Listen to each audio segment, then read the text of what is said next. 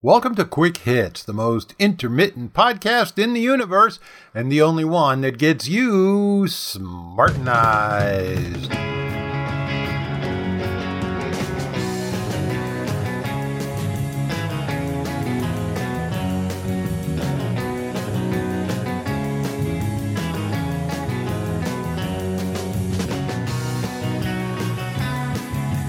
Today's episode I got the vapors.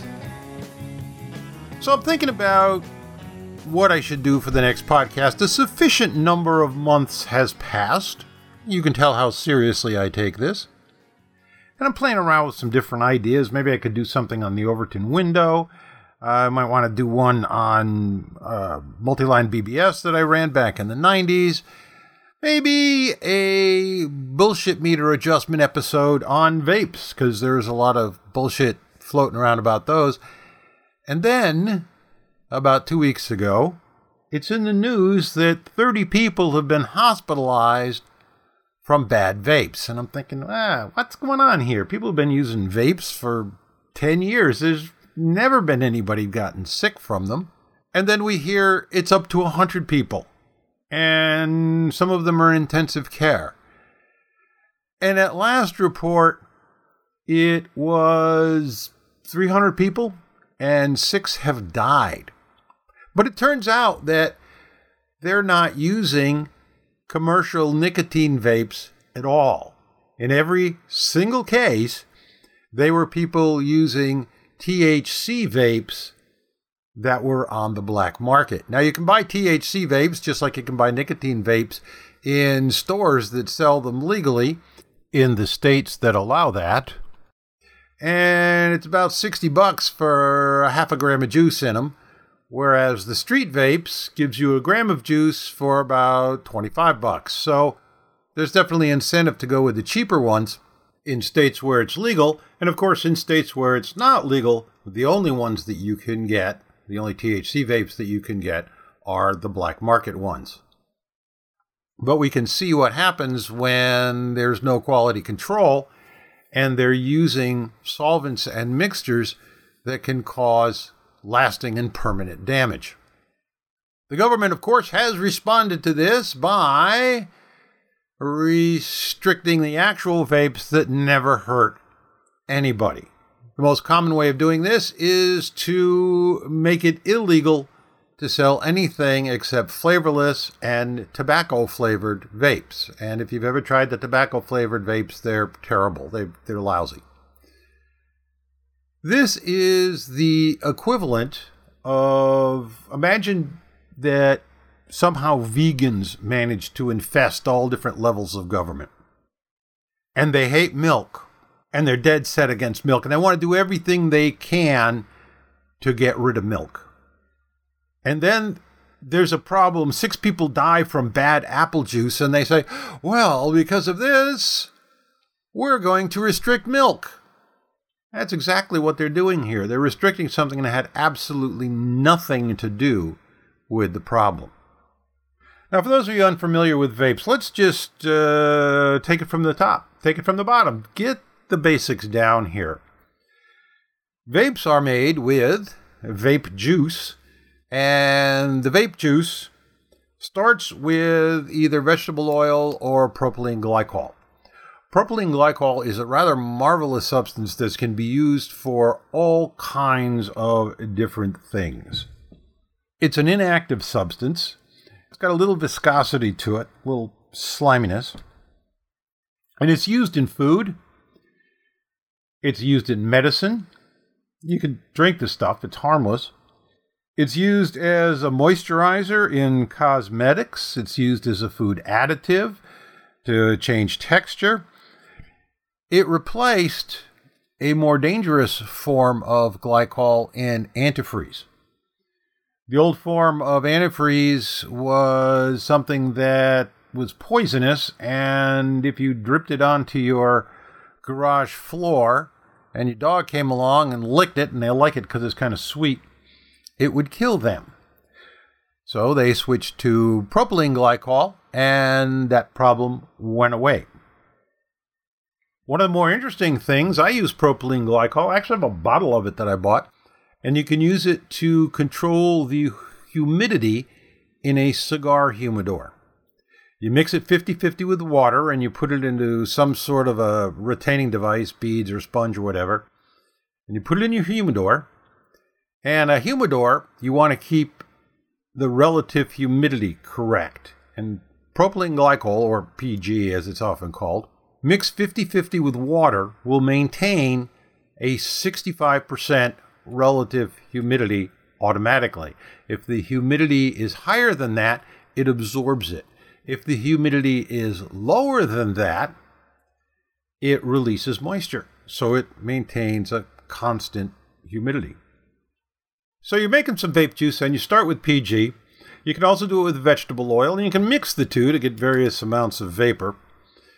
But usually it's PG. And then you add to that nicotine and flavoring.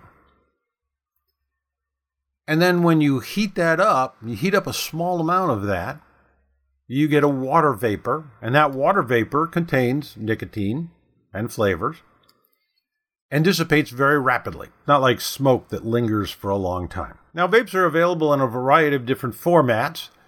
You can get a single use vape, generally looks like a cigarette, costs eh, five, six bucks and is about equivalent to one pack of cigarettes. So if somebody just wants to try it out, they can get that, they can use it. The next way to do it is with cartridge based vapes, things like Juul, J U U L, or Blue, B L U. They sell a cartridge along with the heating device. And you simply use a cartridge and throw it away. They cost about 18 bucks for four cartridges, and each cartridge is equivalent to about a pack of cigarettes. So it can save you some money that way, and it's also very convenient. However, you do go through the cartridges pretty quick generally. Next up are refillable cartridges. They come in various shapes and sizes. Some are cylinders with a little clear piece on top that you can put your own juice in. There are squares, there are teardrops. One that I use is a teardrop shape, little plastic piece in the top that snaps in, where you refill it with any vape juice that you want. And then you buy the vape juice in bottles, fairly small bottles, but they last for a long time. You can get a lot of refills out of them, and they're available. They're about 18 bucks a bottle, and they're any flavor that you want, any combination that you want, different strengths of nicotine. How strong nicotine do you want on it? And these are extremely popular and a really, really cheap way to smoke. And then last of all, you get the really serious vapers who get into mods and different coils and mixing their own juice, try and get the most smoke, and they just kind of go nuts on it. And that can be a rather expensive way to go, but it amuses people. The bottom line, as far as health and vapes are concerned, several different health organizations have looked at them and declared them 95% safer than tobacco.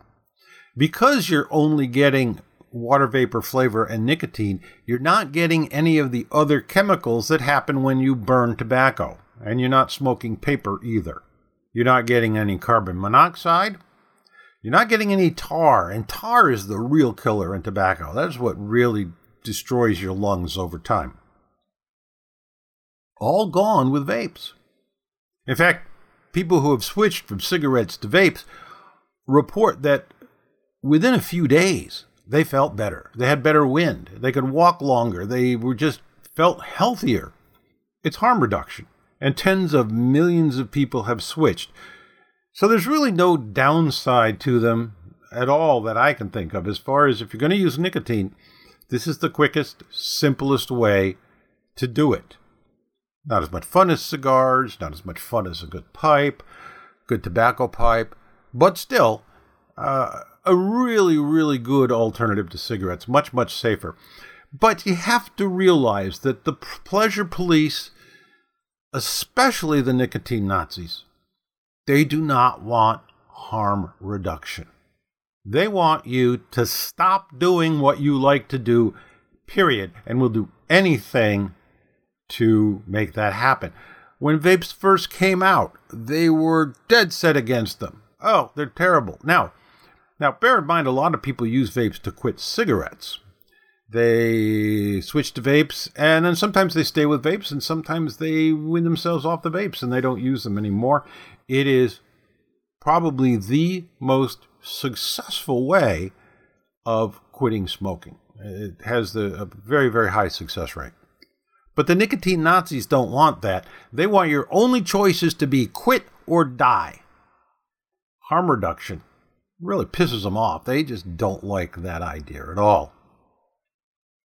Now, there are a lot of people who seem to think that the tobacco companies are behind these bans and restrictions on vapes. They're wrong. The tobacco companies actually own vapes. Blue is owned by a tobacco giant named Imperial Brands. Juul is owned by Altria, the people that make Marlboros. They were quick to get into this business and they're making money off of it. They're doing fine with it. They're not the ones that want vapes killed. It's the pleasure police and the states. Why would the states want to kill vapes? Well, for that, we have to go back into history a little bit. Back in 1998, there was what was called the Master Tobacco Settlement. People have been suing tobacco companies forever, trying to sue them for lung cancer, heart disease, whatever. And in every single case, for a long time, the tobacco companies always won. But then they started losing. And they could see the writing on the wall that this was going to be a huge liability, maybe a big enough liability to put them out of business sooner or later. And so 46 states got together and they created the Master Tobacco Settlement.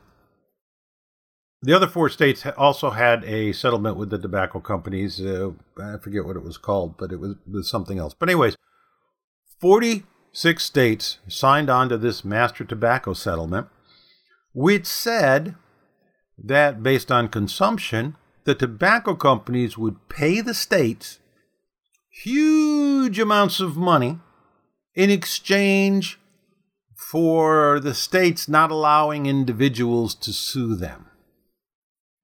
And the tobacco companies, of course, added a little sweetener for themselves a requirement that anybody new to the game, anybody who wanted to come in and uh, make cigarettes, had to put an enormous amount of money into this fund. It's a $9 billion a year fund now. They had to put an enormous amount of money into this fund in order to continue to make cigarettes. It really protected them from any competition. It is, of course, the perfect example of rent seeking. Some states, like New York and California, looked at the amount of money that they were going to have coming in and said, well, how about if we spend it in advance? We can issue bonds and get that money up front. And then when the money comes in from the tobacco settlement, we can use that to pay off the bonds. There's only one problem with that. The amount that they get is tied to consumption. And when consumption of cigarettes goes down, so does their payment. And they're sitting there with all this debt that they accrued, money they got and spent. And we're not talking tiny little sums here. California gets $800 million a year from this, and New York State gets a little less than that, but it's close. Now, add to that the amount of taxes that they get from somebody buying cigarettes. For instance, here in New York State, where I live, the taxes are $4.75 a pack. Most smokers smoke a pack a day or so or more.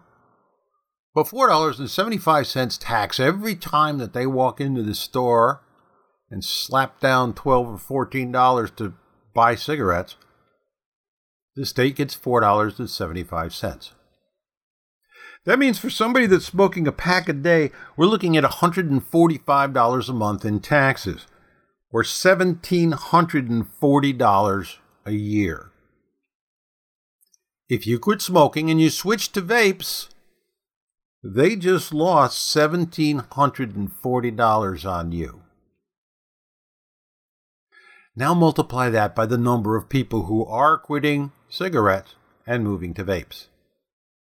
It's a lot of money.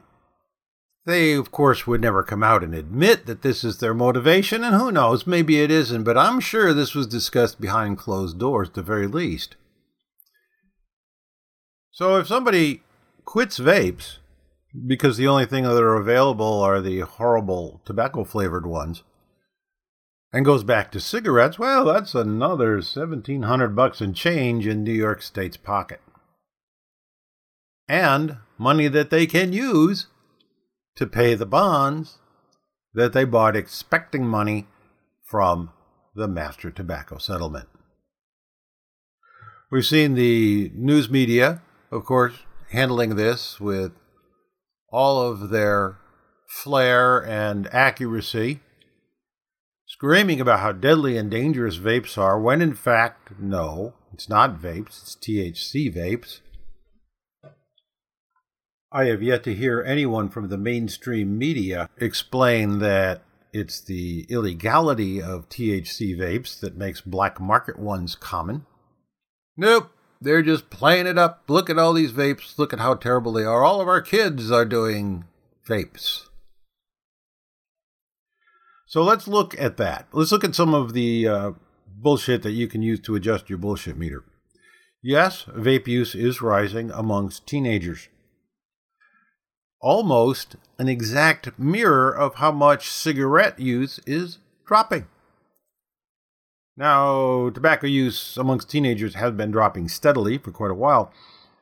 But right now, we see a 3.2% decline in tobacco use for every 3.1% increase in vape usage amongst young people. So these people, instead of having a cigarette habit, which uh, may kill them, have a vape habit, which, as far as we know, is about as harmless a way to consume nicotine as there is. So whenever you hear, oh, kids are using vapes, a variation of the favorite for the children line that all pleasure police use, know that that's the fact. That, yes, it is rising, but it's rising in direct proportion to how much cigarette use is declining. A while back, there was headlines that talked about popcorn lung. You'll get popcorn lung from smoking vapes because we found diacetyl in one of them. Well, here's the actual story behind that. Diacetyl does cause popcorn lung, but it only causes it amongst people who are exposed to it for a long time. The reason it's called popcorn lung is because people who were processing popcorn, microwave popcorn, the powder. I think it's the butter powder, but it may be a different flavor. But that powder contains this diacetyl, which they inhaled, and they inhaled 40 hours a week, month after month, year after year. And after 10 or 12 years, they developed popcorn lung from constant exposure to this. Some of the pleasure police found a study, or funded a study maybe, that showed one or two brands, one or two flavors had parts per billion of this diacetyl in it, and then said, Oh, look, it'll give you popcorn lung. Yeah, nope, it won't. It's just more bullshit. So, what's going to happen? The state that I'm in, just New York State, they're banning flavors on vapes except for tobacco flavor. Now you walk into a vape shop and they got all kinds of flavors and fruit flavors are the most popular. You can also get some chocolate ones, things like that, but they're harder to find. The most popular are either mint or a menthol kind of thing, or a lot of fruit flavors strawberry, cherry, apple, lemon, watermelon, all very popular. And it was very nice. I, mean, I do smoke these things, and I so I ran out and I bought uh, several bottles. A bottle of vape juice usually lasts me about two months, two and a half months maybe. So I went out and bought three or four extra ones just to cover my trail until we figure out what's going on with this. What I suspect is that vape shops will have just the raw vape juice with no flavoring in it, and then sitting right next to that, little bottles of flavoring that you can get and add to your taste. And then, of course, they'll try and outlaw that. I don't know. We'll see what happens. But there are, I don't know how many, I know in, in my area, in upstate New York, within a 10 mile radius, there are probably 15 vape shops, 10 or 15 vape shops. These are all places that nobody really cares about in the government as far as putting people out of business, as far as laying people off. You know, a vape shop typically has six to 10, 12 employees. Yep, they're all going to be out of a job when these places close, unless they figure a way around it. So the bottom line is we know that cigarettes are dangerous. People like them, people like the nicotine, people like the process of smoking. That's why you can have vapes with no nicotine in them. And the number of people who are going to quit using nicotine is pretty much maxed out. All right, we used to have half the population smoke. Now it's under 20%. But those 20% are diehards, people like me like our nicotine. So the market has given us a very good way, an inexpensive way, and a relatively healthy way of satisfying our nicotine cravings. And no, that's not being allowed. Can't do that anymore. Welcome to America, land of the free, boys and girls, ladies and gents. Yeah. So, I don't know whether we're going to have uh, black market in flavored vape juice. We could. The stuff's really not that hard to make. You can buy the components easily enough. Like I said, I've got a bottle of um, propylene glycol here for my humidors. I'm not sure where it is, but bought a pint bottle of it for 12 bucks years ago. So you can buy this stuff. You can make your own vapes, but liquid nicotine is very dangerous to handle. And getting the percentages right is going to be tough. And so what's going to happen is if we do have black market nicotine vapes, there will be problems with those too. And some people will get sick from them. But they don't care. They want their 475 a pack. They want their MSM settlement and they just don't want people to be enjoying themselves. And that's it for this episode of the Quick Hits Podcast. If you've learned a little something, if you've changed your mind, or even if you can just understand a different point of view without necessarily agreeing with it, congratulations, you've been smartenized.